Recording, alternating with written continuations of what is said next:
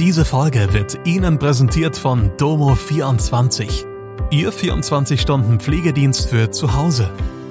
Heute noch die Unterstützung finden, die Ihre Liebsten im Pflegealltag benötigen. Besuchen Sie uns gleich unter www.domo24h.de. Hallo, das sind die Nachrichten aus Mannheim und der Region. Gemeinsamer Fastnachtsumzug von Mannheim und Ludwigshafen in Gefahr. 33-Jährige soll in Mannheim auf Vater eingestochen haben. Pro Waldhof und Aufsichtsrat äußern sich zu Komp aus. Die Ludwigshafener Kongress- und Marketinggesellschaft teilte am Dienstag mit, dass die Durchführung des Umzugs unsicher ist, da nur eine geringe Anzahl von Vereinen sich angemeldet hat. Von den erwarteten 100 Vereinen haben lediglich 38 ihr Interesse bekundet und nur 20 haben alle erforderlichen Unterlagen eingereicht. Dieser Mangel an Zusagen hat die Veranstalter enttäuscht, besonders angesichts der intensiven Bemühungen, Sponsoren zu gewinnen und ein umfassendes Sicherheitskonzept zu entwickeln. Eine 33-jährige Frau soll in Mannheim mit einem Messer auf ihren 64 Jahre alten Vater eingestochen haben.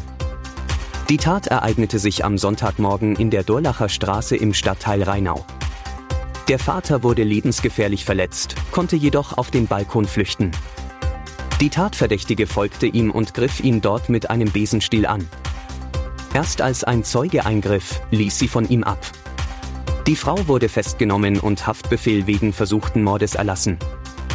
Der Fendachverband Pro Waldhof und der Aufsichtsrat des Hauptvereins begrüßen die Entscheidung des SV Waldhofs, sich von Geschäftsführer Markus Komp zu trennen. Pro Waldhof hofft auf einen neuen Geschäftsführer, der die geschaffenen Gräben überwinden kann. Der Aufsichtsrat des Hauptvereins findet die Entscheidung konsequent und verweist auf die Sorgen der Fans. Verhandlungen über eine vorzeitige Auflösung des Arbeitspapiers mit dem bisherigen Geschäftsführer laufen. Lobende Worte gibt es auch für Präsident Beetz, der die Waldhof-Familie wieder zusammenführen möchte.